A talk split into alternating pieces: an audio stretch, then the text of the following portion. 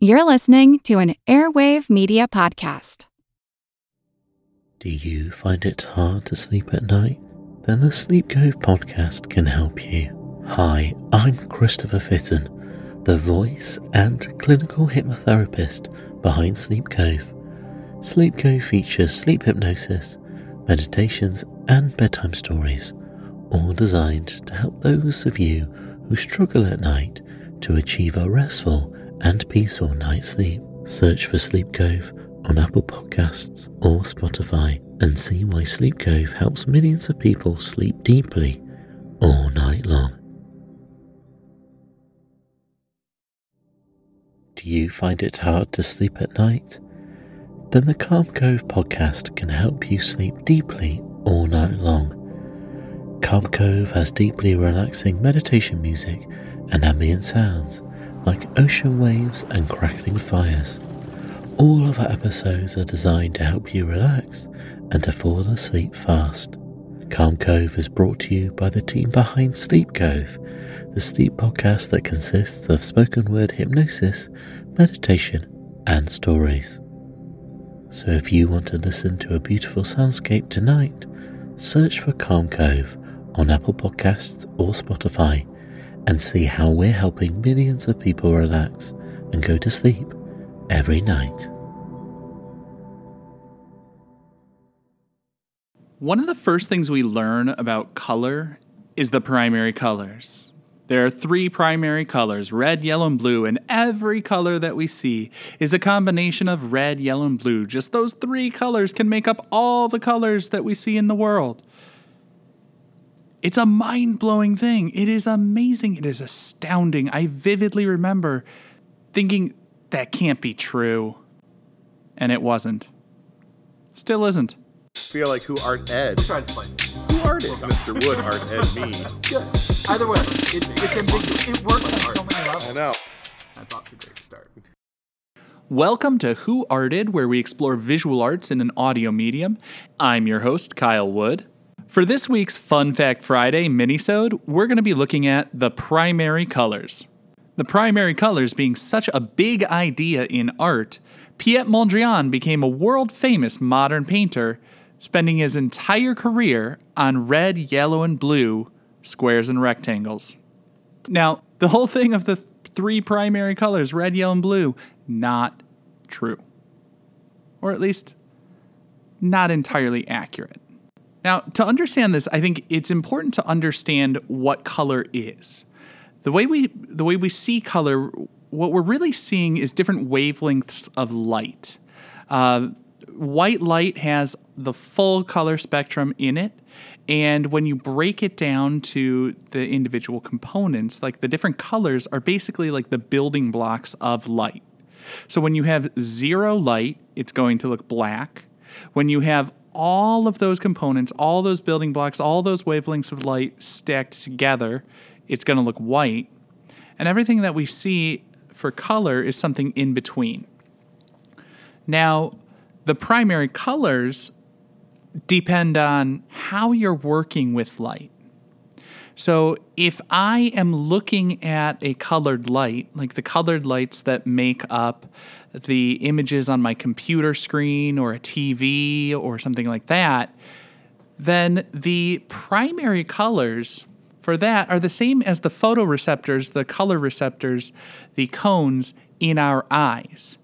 And those are sensitive to red, green, and blue. When you're using what we call an additive method, um, mixing together different colored lights, the additive primaries are red, green, and blue. Not red, yellow, blue. Close, but slightly different. Now, most of what we do as artists, we're working actually usually in a subtractive method when we're working with paints and markers and crayons. What's happening there is the pigment, the colored stuff in the paint, is subtracting or taking away some part of the visible light spectrum. So the white light coming down from our ceiling lights or the sunlight has all the colors in the rainbow in it. And when I paint something red, all the colors of the rainbow are hitting that red surface. They're hitting that red paint, and that red paint soaks up, absorbs, or takes away all of that light except for the red wavelength of light. And what it does with that red bit of the light is it reflects it. The red part of the light bounces off of my red paint into my eye, and that's how I see it. It is a subtractive method. And if I mix all the colors in a subtractive method, it's going to turn black. Because after I've mixed all the colors, I've subtracted or taken away all the different wavelengths of light. And so no light is reflected, it's going to turn black. If I'm mixing all the colors of light in an additive method, then it's all going to turn white because I'm taking the red frequency range, the green frequency range, and the blue frequency range, or the, the those wavelengths, and I am putting them all together. I'm taking those components, the building blocks of white light, putting them all together in an additive model, and they all add up to white. So if you're using an additive model, all the colors mixed together makes white. If you're using a subtractive model, all the colors mixed together makes black. So essentially, black and white have essentially the same definition. They are the complete absence of color or all the colors mixed together, depending on whether you're using additive or subtractive colors. Now, as I said, the additive primaries are red, green, and blue, but the subtractive primaries are actually the opposites. They are the opposite. It's an opposite method, it's an opposite color. So the subtractive primaries are cyan, magenta, and yellow. And if you've ever had the experience of trying to mix red and blue to get purple and then it turns all muddy, that's because red and blue are not subtractive primaries. They're close. Red is close to magenta, and cyan is sort of a shade of blue. But if you want to get a nice purple when you're mixing primaries, you'll get a better purple if you're mixing cyan and magenta. Sort of a pink with a little bit like a turquoise. So there you have it. There are there are actually two sets of primary colors. Each consists of three different colors, but neither set is red, yellow, and blue. The additive primaries are red, green, and blue. The subtractive primaries are cyan, magenta, and yellow.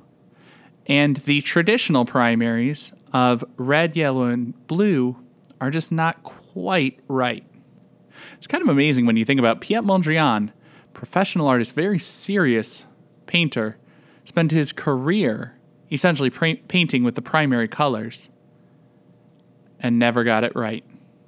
This concludes this week's episode of Who Arted. If you found this tolerable, please like and subscribe on Apple Podcasts, Spotify, or wherever you're listening. You can find images of the work being discussed this week and every week in the show notes on Twitter at WoodArtEd and on the website whoartedpodcast.com. Podcast done.